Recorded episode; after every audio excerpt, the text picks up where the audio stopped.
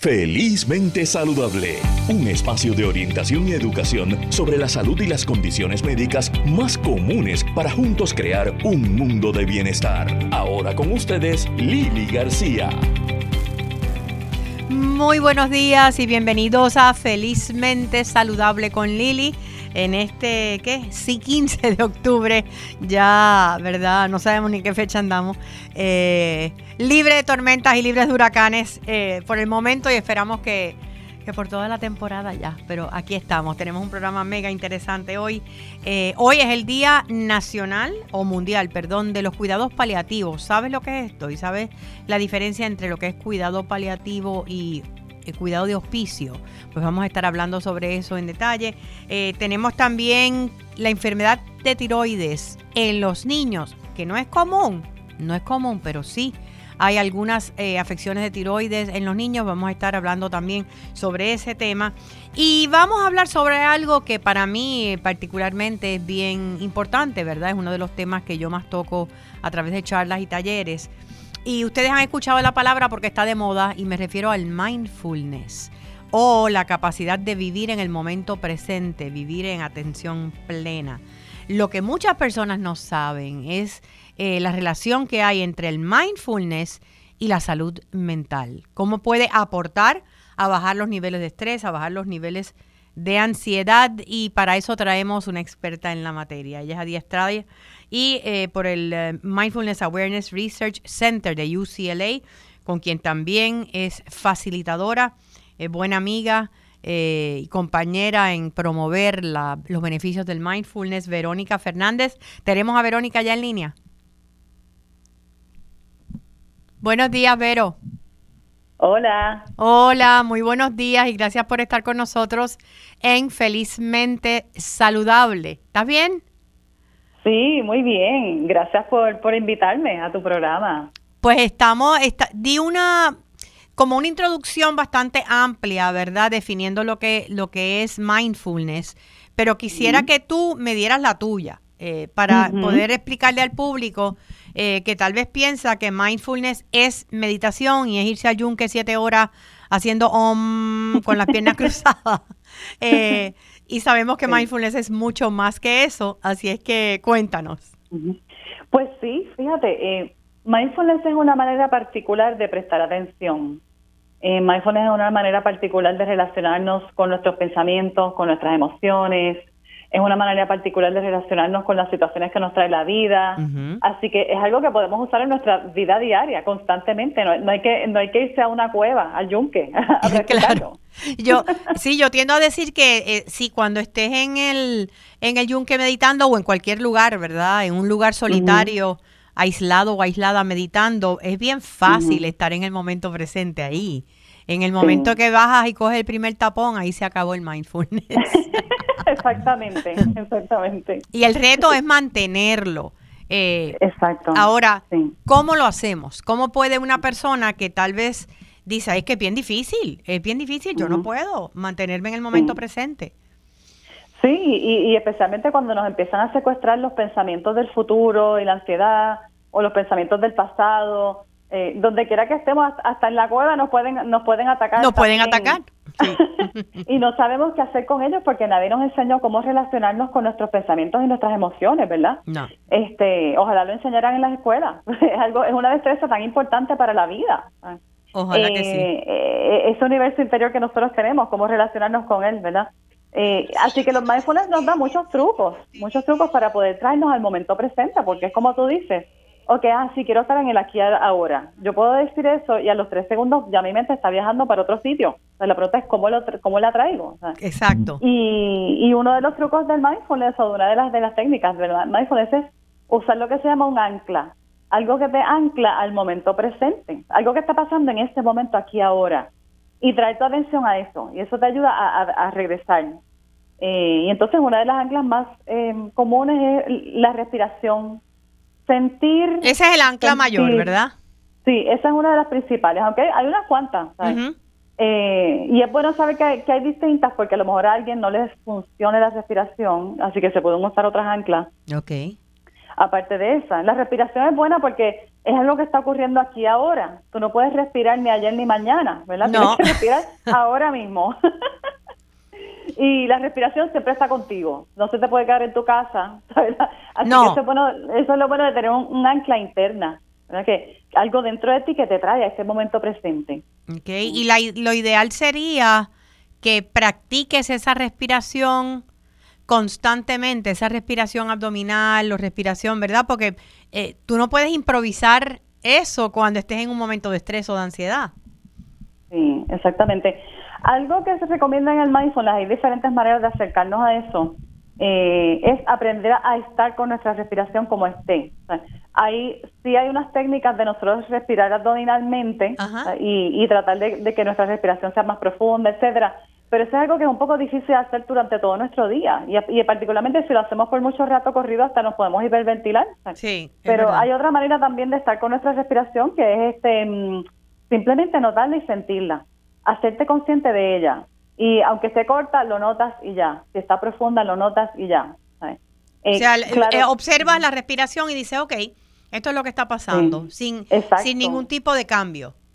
Exacto, sin ningún tipo, tipo de cambio. Esa es una de las maneras, ¿no? Entonces, te sigues haciendo consciente y sigues trayendo atención a ella y notas si está cortita, si está profunda, cómo está, dónde la sientes, porque observar es una cosa y también sentir es otra. Eh, a lo mejor sientes tu respiración eh, en tu abdomen más Ujú. vívidamente. En el Hay otras personas que sienten la respiración en el pecho. Este, hay otras personas que sienten la respiración más claramente cuando rozan la garganta al entrar y salir el aire. Sí. Eh, otras personas la sienten más en la punta de la nariz, cuando roza los orificios de la nariz y entra y sale. Así que es ir, ir notando dónde tú sientes la respiración más vívidamente y, y posar tu atención ahí, en ese punto. Ok. Ujú. Aparte de la, aparte de la respiración, ¿qué otro elemento podemos usar como ancla para volver al momento presente cuando la loquita de arriba se quiere ir para otro lado? sí, pues mira, hay otra que es bien excelente, que es sentir las sensaciones en las plantas de los pies.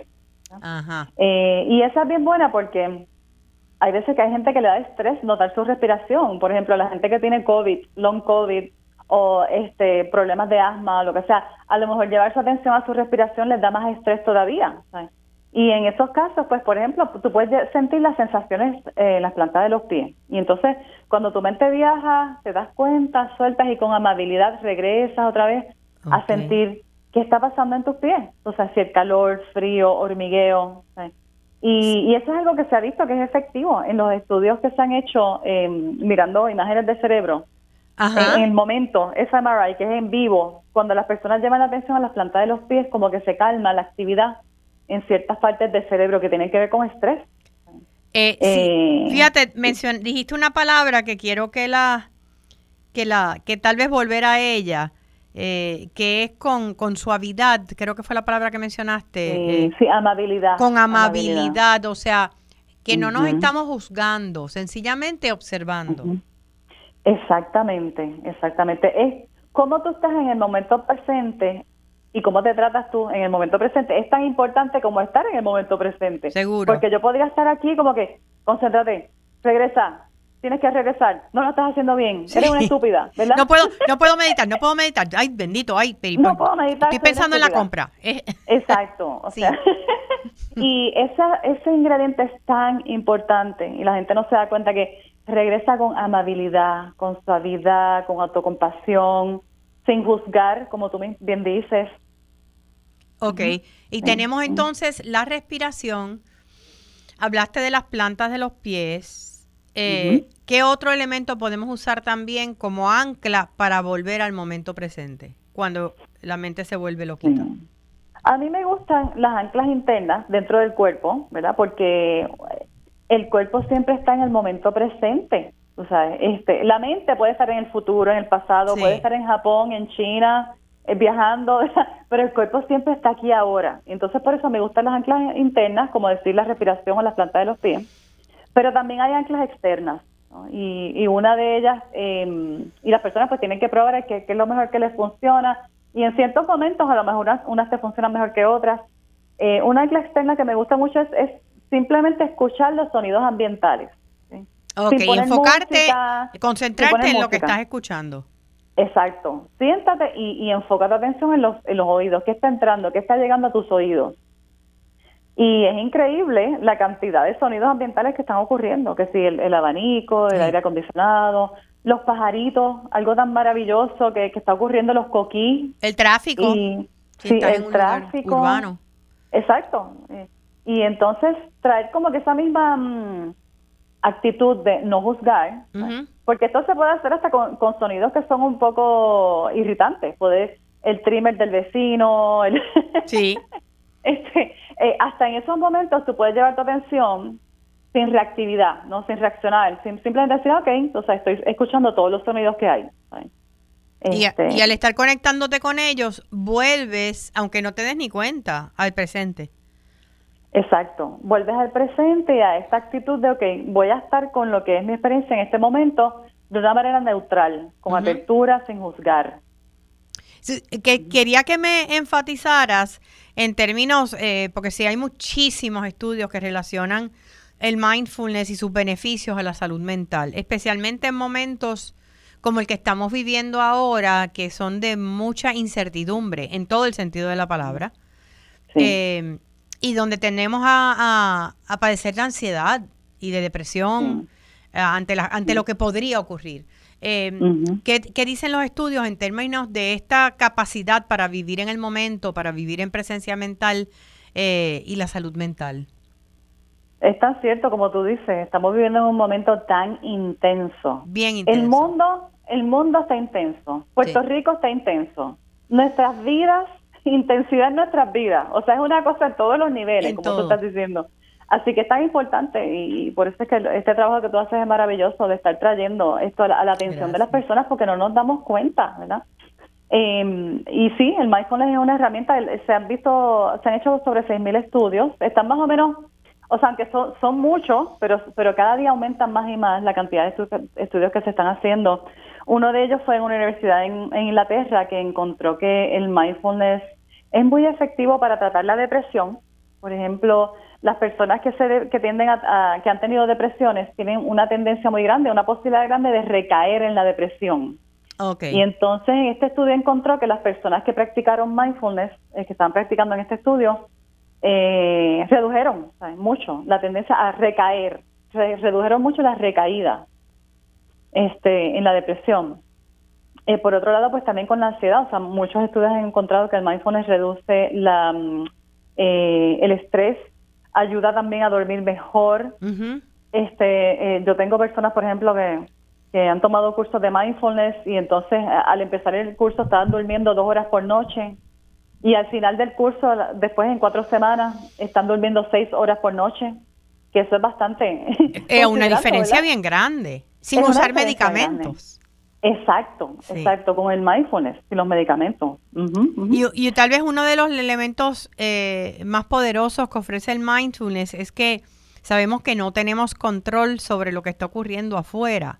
Eh, de lo único que tenemos control es de cómo nuestra mente lo está percibiendo. Y al poder vivir o reconocer una mente que vive en el momento presente, que está en paz, que está en ecuanimidad, pues, pues no, no sobre reaccionamos a las cosas.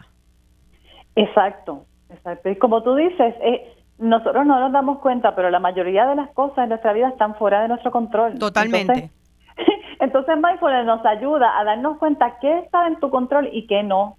Y entonces aprender a poder soltar lo que no está en tu control, suéltalo. Y entonces trabaja con lo que sí está en tu control, que básicamente es cómo tú respondes a las experiencias de la vida, a las situaciones, a tus emociones, a tus pensamientos. Eso exista bajo nuestro control. ¿Cómo respondemos? ¿no? ¿Y cómo, ¿Y cómo respondemos? Nuevamente, hay mucha gente que se busca muchos problemas en la vida porque son de los que disparan de la baqueta. Gente que vive respondiendo todo el tiempo. Sí, reaccionando. Reaccionando. Reaccionando, están reaccionando todo el tiempo de automático, como dices, disparando la cintura. Sí. Entonces esas personas tienen que aprender a, a, diferenciar entre lo que es reaccionar y responder. Reaccionar es como tú dices, estás en automático. Entonces mindfulness te saca del automático, te hace tomar una pausa, entonces poder tener más perspectiva, ver más claramente. Y entonces puedes responder desde otro punto, eh, lugar. Porque te, puede, te, te, estás dando cuenta de la emoción que estás sintiendo en ese momento y puedes canalizarla de una forma positiva, ¿no? Exacto, exacto. Dejar que la emoción fluya, fluya a través de ti, tú sabes, y entonces después vaya bajando, porque las emociones son impermanentes, ¿verdad? Y, y, y suben, bajan, van y vienen. cambian, van y vienen, exacto. Entonces dejarla que ella fluya a través de sentir y observar tu respiración, y entonces cuando eso baje los niveles, entonces puedes, tu mente se aclara, ¿verdad? Claro. no está bajo el control de la emoción. No, y cuando nosotros hacemos cosas dejarla bajo el control, ajá, dejarla ir. Dejarla ir. Eh, yo sé que tú has tenido mucha experiencia, eh, que después me vas a dar los detalles con los grupos que tienes de, de curso de, de, mindfulness, ¿verdad? Eh, pero ¿qué áreas la gente puede mejorar con este tipo de, de disciplina? Fíjate, una cosa que, que yo veo en las personas que toman los cursos eh, es el, eh, los ataques de pánico. Muchas personas la ansiedad. ataques de pánico, sí. La ansiedad y los ataques de pánico en sí no saben qué hacer con sus mentes cuando hay un ataque de pánico. Entonces, este, he tenido pues muchos estudiantes que, que llegan porque están, bueno, tuve uno, por ejemplo, que llegó a ir a la sala de emergencia cuatro veces pensando que se estaba muriendo. Del corazón, un ataque al corazón. Sí, exacto. Tú, piensas que te estás teniendo un ataque al corazón, un derrame, algo terrible. Y entonces, eh, cuando las cuatro veces que fue, ataque de pánico. No era nada de eso, era ataque de pánico. Entonces, pues vino a, los cursos y después de estarlo practicando, ¿verdad? Eh, por un tiempo, porque lo importante es, es practicarlo, este, se acabaron, se acabaron los ataques de pánico. Entonces, otros estudiantes, pues a lo mejor sí te, regresan, pero ya entonces no se apoderan de ti porque ya tú tienes una herramienta interna para bregar cuando empiezan a surgir las sensaciones incómodas, porque son unas sensaciones bien terribles. Y entonces, mindfulness te ayuda a tú tener esa capacidad de estar con esas sensaciones sin añadirle gasolina al, fuego. Al fuego, exacto. No le añades gasolina al fuego. Entonces, este eso, eso es lo que he visto que ha ayudado mucho. Eh, mindfulness ayuda a las personas que están teniendo una coyuntura difícil en su vida, a lo mejor un divorcio, lo que sea. Entonces están todas estas emociones y dolor ocurriendo. Y a la vez. ayuda. Exacto, exacto. Y te ayuda a darte una herramienta para, para poder este calmarte y manejar todas las, emociones difíciles que surgen, ¿verdad? A raíz de las eh, experiencias dolorosas de la vida, que, que, es normal, ¿verdad? La vida siempre va a traer dolor. O sea, entonces, siempre va a haber dolor. Mindfulness es realista, es como que cómo manejo esto, ¿sabes? El dolor siempre va a estar ahí en la vida. Placer y dolor siempre son partes integrales de la vida. Entonces, ¿cómo yo manejo eso? Sí, eh, eh, es, interesante como para muchas personas, y por eso que tenemos tantos problemas en nuestra sociedad, entienden que cuando tú sientes dolor físico o emocional, la primera reacción que vas a tener es amortiguar ese dolor, ya sea con pastillas, ya sea con un comportamiento, si es emocional, con un comportamiento tóxico, ¿verdad? Para no pensar. Eh, cuando el estar presente con ese dolor te va a ayudar a sanarlo mucho más rápido. Exacto, exacto. Y presente con una actitud bondadosa, compasiva, tierna, ¿verdad? Porque a veces nosotros nos fustigamos más. Cuando, cuando estamos teniendo experiencias dolorosas es cuando más nos fustigamos. Y no nos damos cuenta. Y no nos damos cuenta. Y, tenemos que ser compasivos y empáticos con nosotros mismos. Exacto. Eh, cuéntame De, de, los cursos que ofreces, donde el público pudiera eh, contactarte. Sí, pues pueden entrar a institutodemindfulness.com o en Facebook eh, Mindfulness Puerto Rico y ahí van a ver el calendario. yo doy un curso básico que se llama Diestra tu mente para reducir el estrés y son cursos de cuatro clases usualmente. Eh, hay unos que son por Zoom y otros presenciales. Estoy ya alternando. ¿O tienes ambos? Sí, los tengo ambos. Sí, porque ya la gente está harta del Zoom. Sí. no pueden más con, la computadora. Pero también hay otras personas que están en otras partes de la isla y se le hace más fácil. Eh, o tienen vidas muy ocupadas, entonces se le hace más fácil conectarse por Zoom. O fuera de Puerto Rico, porque a través de radioisla.tv también nos ven y nos escuchan eh, a través de, de, todas partes, ¿verdad? En el mundo hispano. eh, Así es que gracias, Vero. Muchísimas, muchísimas gracias. Eh, continuamos aprendiendo eh, sobre mindfulness eh, un día a la vez. sí, gracias. Sí, un día a la vez, una respiración a la vez. Una respiración a la vez. Gracias, Verónica Fernández, eh, adiestrada y facilitadora de Mindfulness con el Mindfulness Awareness Research Center en UCLA. La tenemos aquí en Puerto Rico e institutomindfulness.com. Pueden buscar su información y estoy trabajando o ya tengo y se lo digo para todas las personas que estén interesadas. Eh, si tú quieres traer más mindfulness a tu vida a través de la tecnología, tengo mi aplicación de mindfulness. Mi app para celulares, ya sean iPhones o Androids, se llama Respira con Lili. Y lo que tienes que hacer es buscarla en tu App Store. Eh, Respira con Lili. Allí hay un contenido de meditaciones cortas con diferentes propósitos.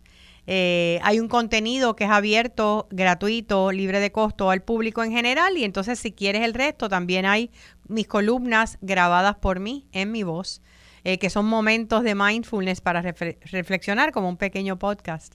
Así que pueden tenerlo con ustedes siempre en sus celulares para escucharlo cuando más lo necesiten.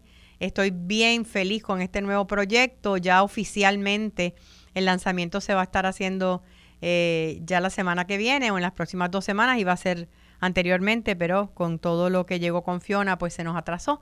Eh, Respira con Lili, aplicación de mindfulness para sus celulares y tener, y tener un poquito de ayuda a la hora de enfocarnos mentalmente para trabajar con esos pensamientos eh, tóxicos y descontrolados y llevar la mente al momento y al presente.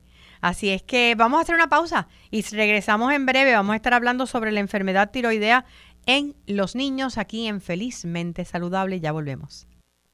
Seguimos con más en Felizmente Saludable. Ahora con ustedes, Lili García. De regreso a Felizmente Saludable por el 1320 AM de Radio Isla y radioisla.tv. Eh, a todos los que son amantes de lo que es la salud y el bienestar, quiero dejarles saber que este jueves, el próximo 20 de octubre, voy a estar con eh, en el Boomer Wellness Day. Esto va a ser un día en el Centro de Convenciones eh, de San Juan, de Puerto Rico, desde las 8 de la mañana, libre de costo eh, va a haber charlas, talleres, va a haber zumba, aeróbicos, yoga. Eh, eh, yo voy a estar ofreciendo la charla Los secretos de las mentes felices, precisamente a dar unos pasitos de cómo comenzar a practicar el mindfulness en la vida diaria. Así es que los esperamos. Esto es este jueves 20 de octubre en el Centro de Convenciones. Es de los mismos productores del Baby Boomers Expo. En este caso es un día desde las 8 de la mañana, así que pueden pasar por allá y disfrutarlo y hay muchísimas actividades educativas.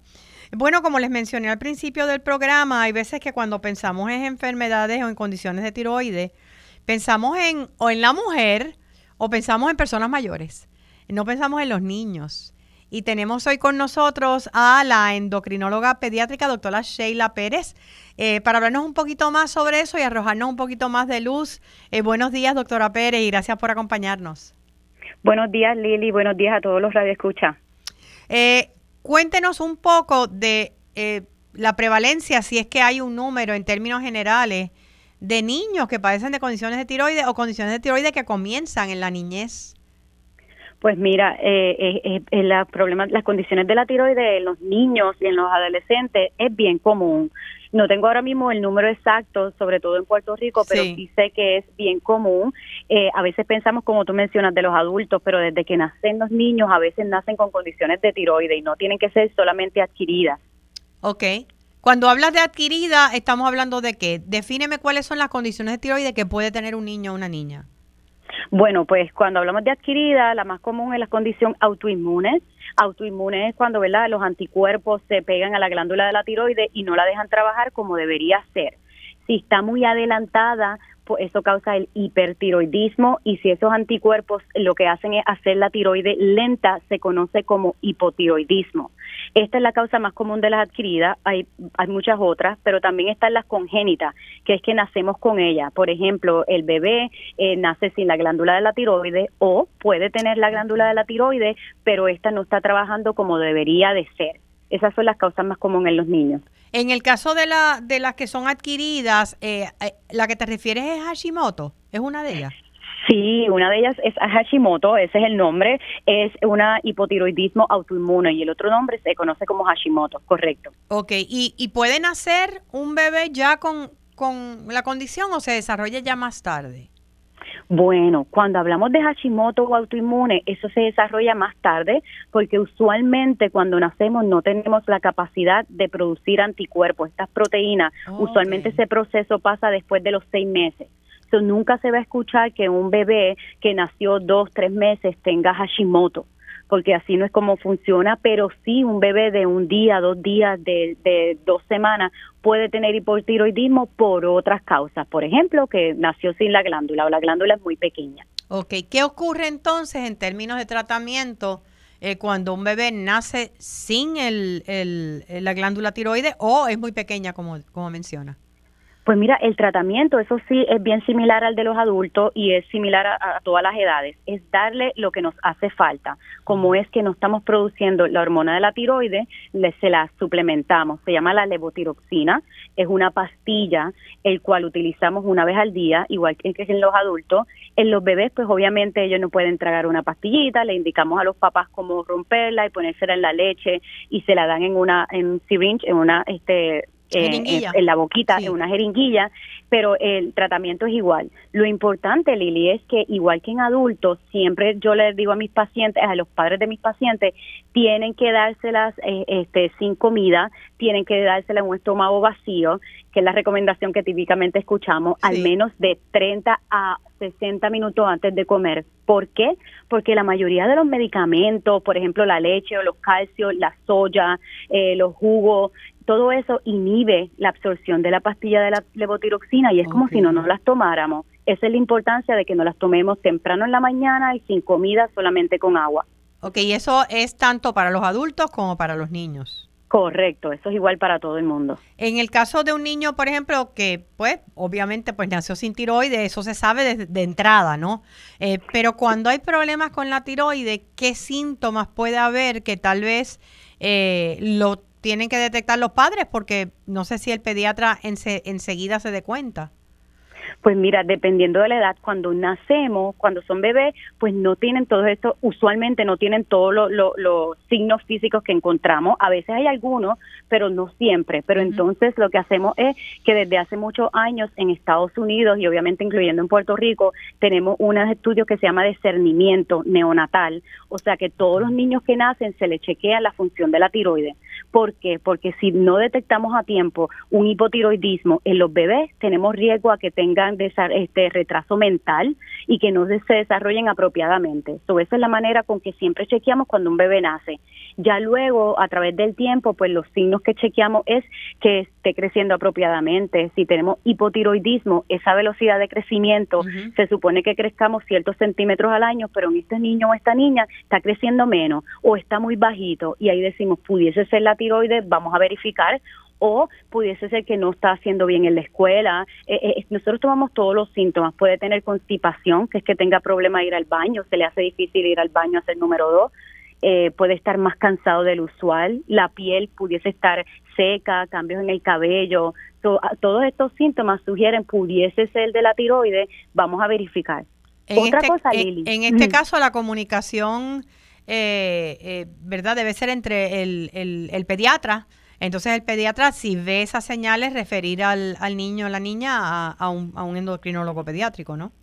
Exacto, correcto. Si van donde el pediatra, el pediatra usualmente chequea los laboratorios, que es la TSH y la T4 libre usualmente, y pedimos los anticuerpos, y si hay una abnormalidad ahí, entonces lo refieren con nosotros, con el pediatra endocrinólogo. En, en el caso de los, eh, de los niños o adolescentes, entonces, ¿hay algo que puede dispararse en la preadolescencia? que no necesariamente estuvo en la niñez en términos de tiroides o no? Pues mira, no necesariamente, por ejemplo, si tenemos hipotiroidismo y no lo hemos detectado a tiempo, a veces se asocia con lo que se conoce como pubertad precoz, hay ciertas este, presentaciones que se empieza a desarrollar el niño o la niña antes y pudiese ser por un hipotiroidismo que no hemos detectado o no hemos tratado a tiempo. Eh, no es lo más común, pero sí sucede y, y también está asociado con, con, con cambios emocionales, por ejemplo, con depresión. Así que siempre estamos pendientes a este adolescente a ver cómo está y si tiene alguno de estos síntomas, pues le chequeamos las funciones de la tiroides. Otro es la obesidad. Ah, la obesidad también afecta. Pues mira, sí, la obesidad, usualmente decimos, ay, si tenemos obesidad o el niño está obeso, debe de tener un problema de tiroides. Y algo que es importante de recalcar es que Es cierto que el hipotiroidismo puede causar un aumento de peso, pero no es muy significativo y usualmente no es de tejido adiposo de grasita como tal, sino es de retención de fluido. So, Sí, puede aumentar el peso, pero no necesariamente el niño está obeso tiene un problema de tiroides de seguro. Usualmente no es así. O sea que eh, lo importante es cotejarlo y estar al tanto de estas señales, porque también en, en, el caso de los adultos, muchas veces los cambios emocionales tienen que ver con problemas en tiroides. Sí, sí, eh, eh, eh, está ligado igual con la depresión, con cambios emocionales. Imagínense que cuando hay pacientes, ¿verdad?, que tienen depresión, que ese es el único diagnóstico, incluyendo en niños y en adolescentes, siempre se le chequea unas funciones de la tiroides, porque queremos descartar que no sea un problema de hipotiroidismo que no hayamos detectado. Claro. Y se esté presentando con depresión. O sea que es importante si no son si no son al momento de nacer, ¿verdad? Si es una condición ¿verdad? Como dices, que es adquirida o que el niño o la niña nace sin tiroides, estar pendiente de cualquiera de estas señales que puedan llevarlo a, necesitar un especialista, que es lo importante. Sí. Sí, es bien importante y detectarlo a tiempo. Eso es lo más, más importante y sobre todo durante los primeros meses o en el periodo neonatal, si no detectamos el hipotiroidismo a tiempo, usualmente decimos ya para las tres semanas de nacido deberíamos de estar dándole medicamento a ese bebé que tenga hipotiroidismo, porque si no, pues las consecuencias son como mencioné, retardo mental, problemas en el en, neurológico. neurológico, o sea, importante. O sea que el solicitar esa prueba, digo que yo entiendo que es estándar en todos los hospitales en Puerto Rico y para los pediatras, ¿no? Correcto, es estándar. Eso se lo hacemos a todos los bebés, todos los pediatras lo, lo follow cuando el, bebé sale del hospital y también el doctor en el hospital está pendiente de esa prueba. Tenemos un sistema de estar pendiente que no se nos, no, no ¿verdad? se nos escape en ningún caso. Chequeamos eso, está bien.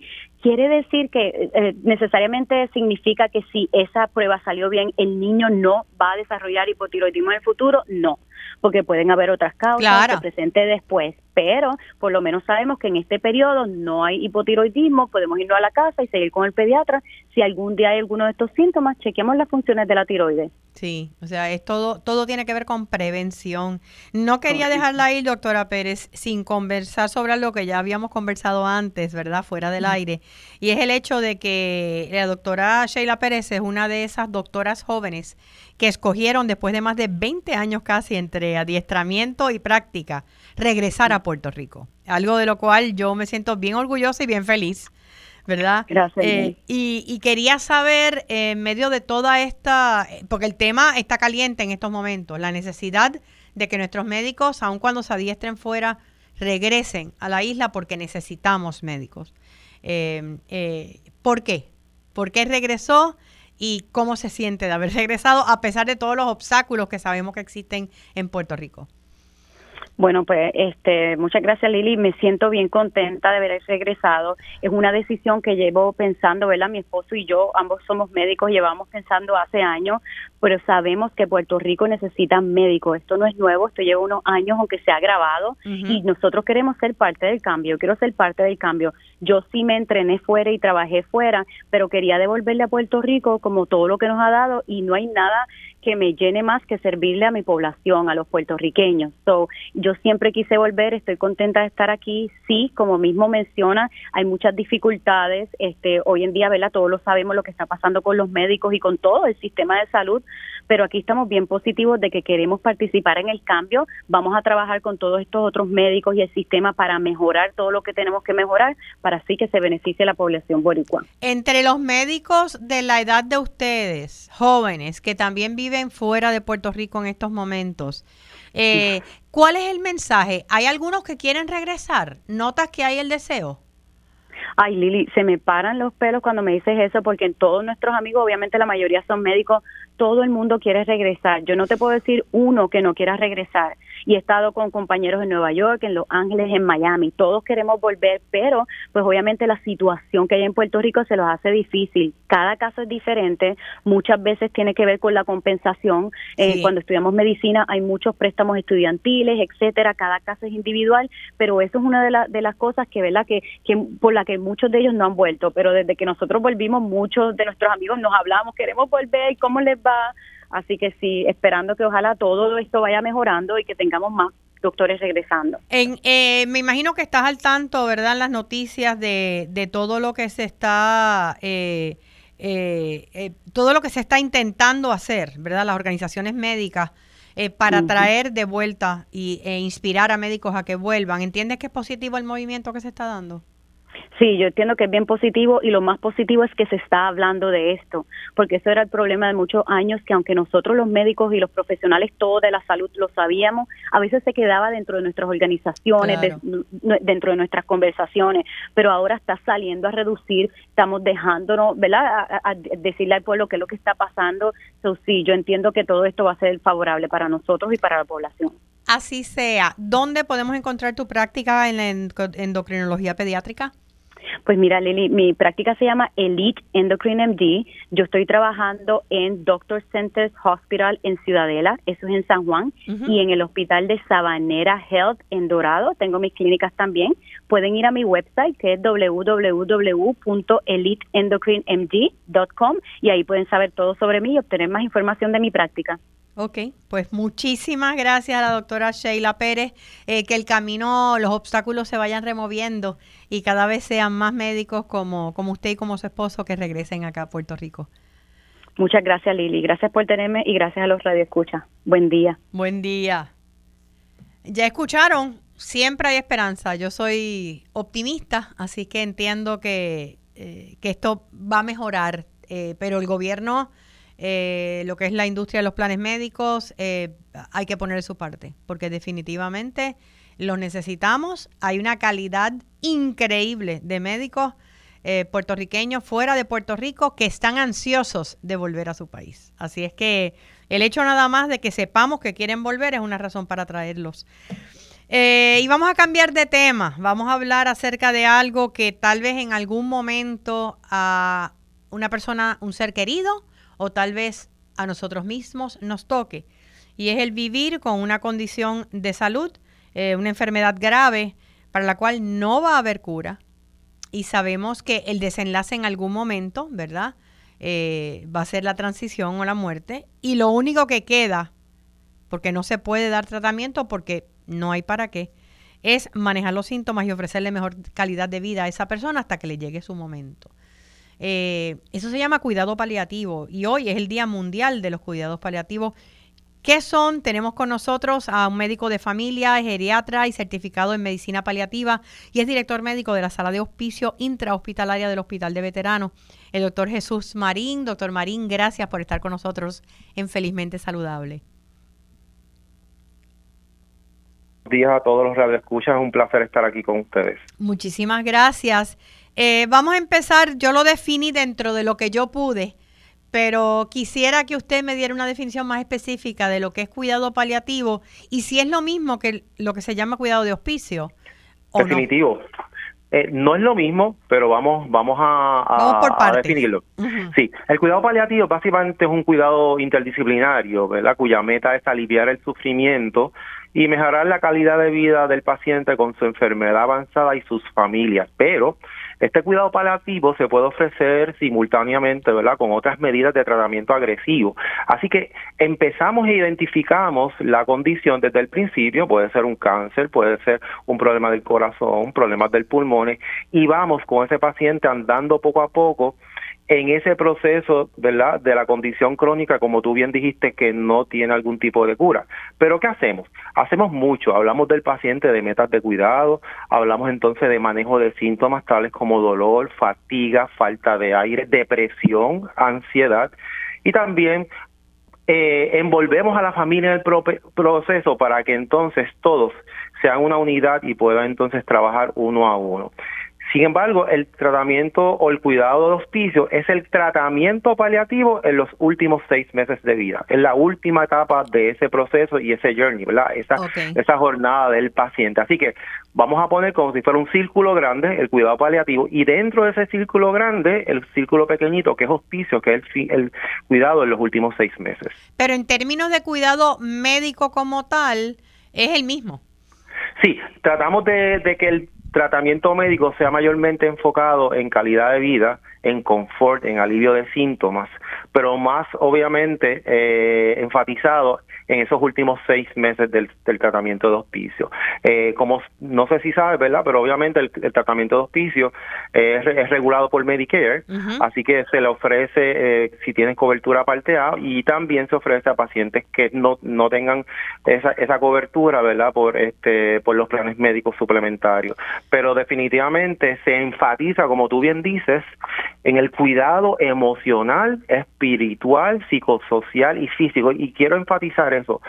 Nosotros los seres humanos no, no solamente eh, somos manifestaciones físicas, somos manifestaciones también emocionales, espirituales. Vivimos en una familia, vivimos en un entorno, ¿verdad? Y queremos que de alguna forma tratar esos síntomas, porque si yo trato solamente la parte física, pero me olvido de que ese viejito que está en algún pueblo del medio no tiene los recursos eh, económicos, que vive solo, que de alguna forma no tiene entonces las capacidades para poder tratarse, porque no tiene el plan médico, no tiene tampoco, ¿verdad?, los medios emocionales para poder cuidar, pues entonces no no voy a poder curar, no puedo, no voy a poder avanzar en su cuidado de calidad. En, en, Puerto Rico, cuando hablamos de cuidado paliativo o, en el caso del hospicio, hay muchas personas que desconocen, ¿verdad? Esto, pues yo como tanatóloga lo, tuve que aprender, que el único hospicio residencial donde la gente vive es en el, en el hospital de veteranos. El resto de los tratamientos, o, perdón, el cuidado de hospicio eh, o home care, que le llamamos, es en los hogares, ya sea en su hogar personal o en, una, en un hogar eh, donde vive, ¿no? Eh, Muy correcto, Lili. Eso es correcto. Mejor no lo, mejor no lo pudiste haber dicho. Eh, ¿Verdad? Eh, vamos a ponerlo así, desgraciadamente el, único servicio intrahospitalario, intrahospitalario en Puerto Rico lo tiene el Hospital de Veteranos. Hay muchas compañías de hospicio que dan servicio de servicio de hospicio en las casas y en los nursing homes o este, en los foster homes, ¿no? Eh, dependiendo, ¿verdad? Si el paciente pues no tiene apoyo social o tiene apoyo social. Así que eso es muy muy importante que lo clarifique. Quisiéramos que siguiera creciendo y que hubiese también otras áreas u otros hospitales que de alguna forma este puedan eh, de alguna forma tener ese servicio. Fíjate que muchas veces y y si voy a hablar por ejemplo del huracán Fiona, eh, si tú tienes un paciente en el hospital que está bien malito y tiene parámetros de hospicio, pero va a la casa no tiene luz y agua, ¿dónde entonces va a ir ese paciente. Sí. Así que, ¿verdad? Hay unas, hay, hay unas eh, lagunas que deberíamos entonces de alguna forma poder entonces eh, llenar porque hay unos espacios que deberían eh, de alguna forma verdad discutirse y poder entonces sí abrirnos a, más posibilidades doctor Marín vamos a hacer una pausa y regresamos no se me vaya porque quiero continuar hablando a ver que, qué debemos esperar entonces eh, como familia o como paciente de cuidado paliativo. Eh, así que ya volvemos. Seguimos con más en Felizmente Saludable. Ahora con ustedes, Lili García.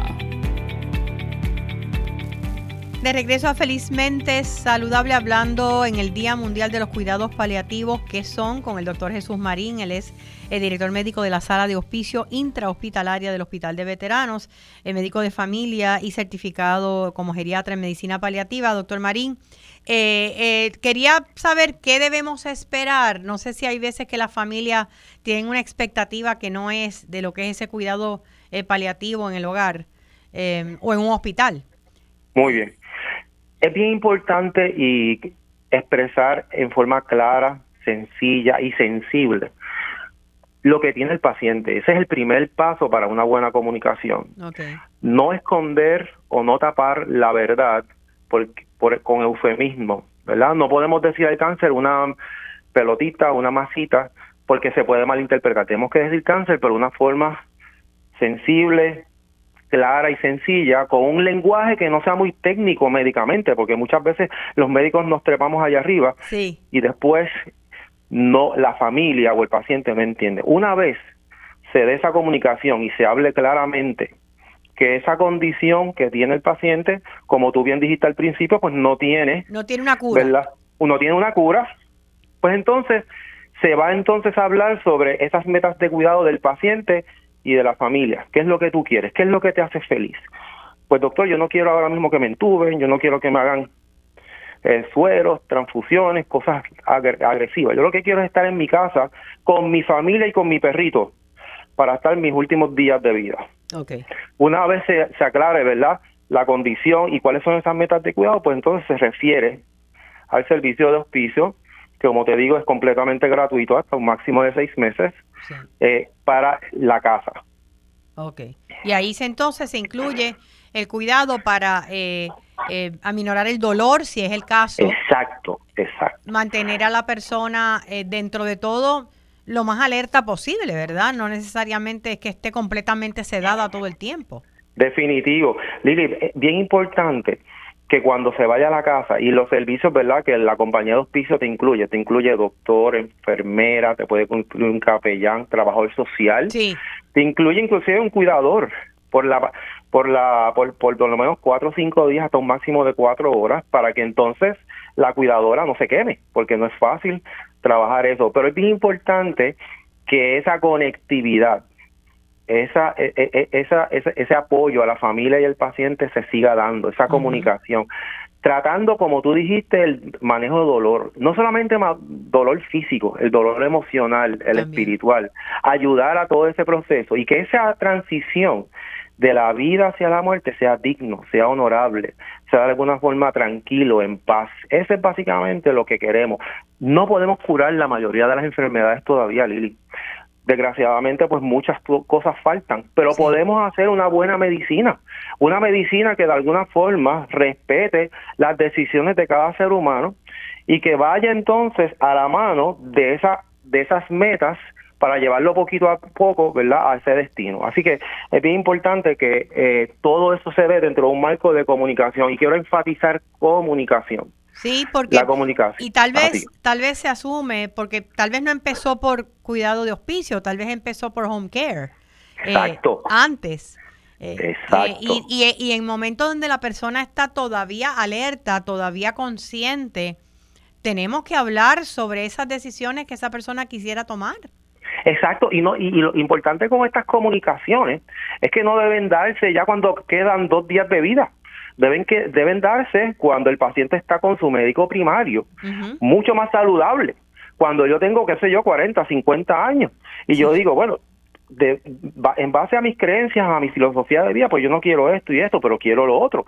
Quiero también poner a mi esposa o a mi esposo como la persona que pueda tomar decisiones en caso de que ya mi mente no pueda tomar decisiones, para que esas decisiones se respeten a, corto y a largo plazo. Y estas decisiones pueden ser dinámicas, puede ser que mis experiencias de vida hoy me digan una cosa y en dos años cambien y que de alguna forma yo pueda plasmarla ¿verdad? En un documento que se llama las directrices anticipadas. Por eso es que yo recomiendo a todos tus radioyentes, ¿verdad?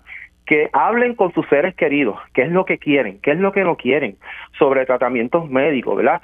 Y que de alguna forma lo comuniquen a su médico y que tengan esa comunicación transparente. No tengan miedo en hablar. Es importante que el médico se eduque de que el mejor instrumento de ellos no es, no es prescribir un, un, antibiótico. No.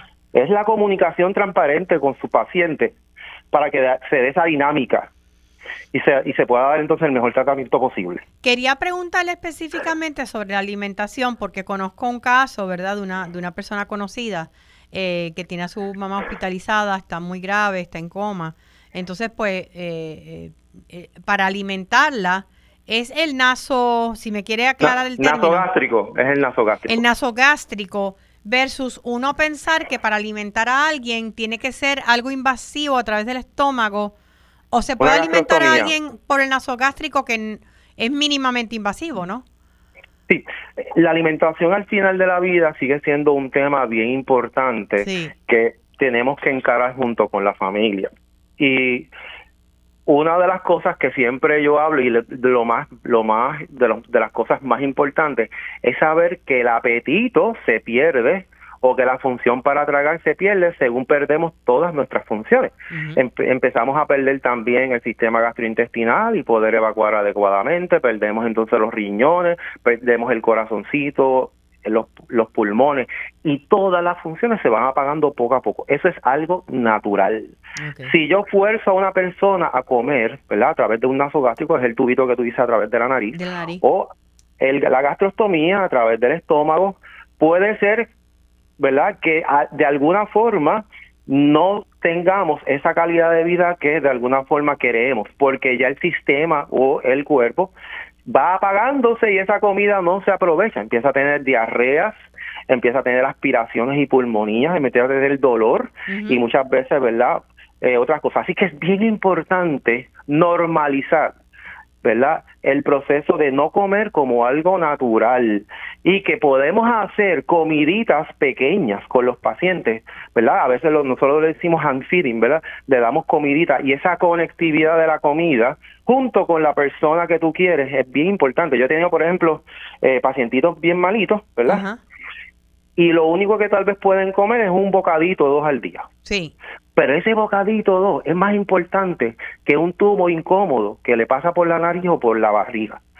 Porque el alimento físico también lo convertimos en alimento emocional. Queremos esa conectividad con la familia. Podemos hacer de alguna forma que el paciente no sufra. Y hay una cosa bien importante, todos me dicen, doctor, pero venga acá, si uno está comiendo mucho se va a morir de hambre.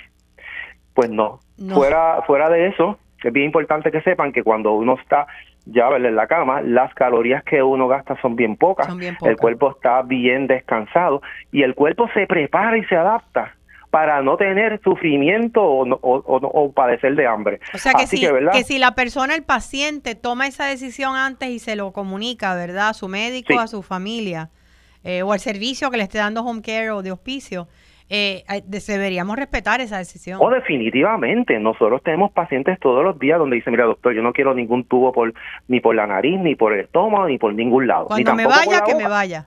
Que me vaya tranquilito, con una transición, ¿verdad? Y vuelvo y repito, podemos sustituir el, la comida física por el amor o la comida emocional y espiritual. Hemos tenido pacientes que se le dan, como te digo, aromaterapia, musicoterapia, se le da mucha también este eh, esquimalitos en la boca, hielitos, se le pone un poquito de enchura aquí y allá hasta que mueren tranquilitos sin ningún tipo de aspiración, dolor. Y vuelvo y repito, si yo me pongo un tubito en la nariz o en el estómago, yo estoy disfrutando lo que estoy comiendo por boca. Para nada, no. ¿Y cuál es uno de los placeres más importantes en la vida y que el puertorriqueño disfruta mucho? la, el comer. Todo lo disfrutamos con, con, con comida. Si vamos entonces a una boda, si vamos entonces a una graduación, las navidades, Thanksgiving, todo. Pues ese, ese significado tan importante muchas veces no se da si ponemos un tubito en la nariz o un tubito en el estómago. Así que por eso es que es bien importante que si la persona decide desde antes en unas directrices anticipadas, que no se le ponga nada, hay que respetar ese proceso. Hay que respetar ese proceso. Gracias, gracias, gracias al doctor Jesús Marín. Eh, muchas gracias por su trabajo y por su compromiso, eh, por los pacientes que están allí en veteranos en su proceso de transición ya casi al final y con su familia. Así que muchísimas gracias por habernos acompañado para mí un placer y este muy muy contento y muy honrado de que hayamos hablado este este pedacito de tiempo. Gracias y que hace falta toda esa información porque a todos nos puede tocar en algún momento, ya sea con nosotros mismos o con nuestros seres queridos. Eso es correcto. Antes de gracias, gracias. Antes de despedirnos, quiero invitarlos eh, una semana, el sábado próximo, el 22 de octubre, eh, encuentro de pacientes de artritis reumatoide esto va a ser en Plaza Las Américas desde la una de la tarde.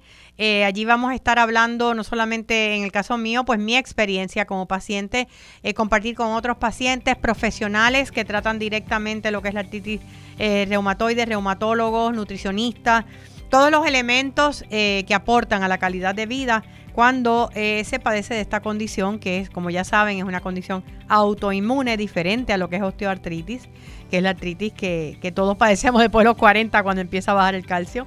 Eh, pero sí, los esperamos el próximo 22 de octubre. Eh, cuida de tu artritis reumatoide en Plaza Las Américas desde la una de la tarde.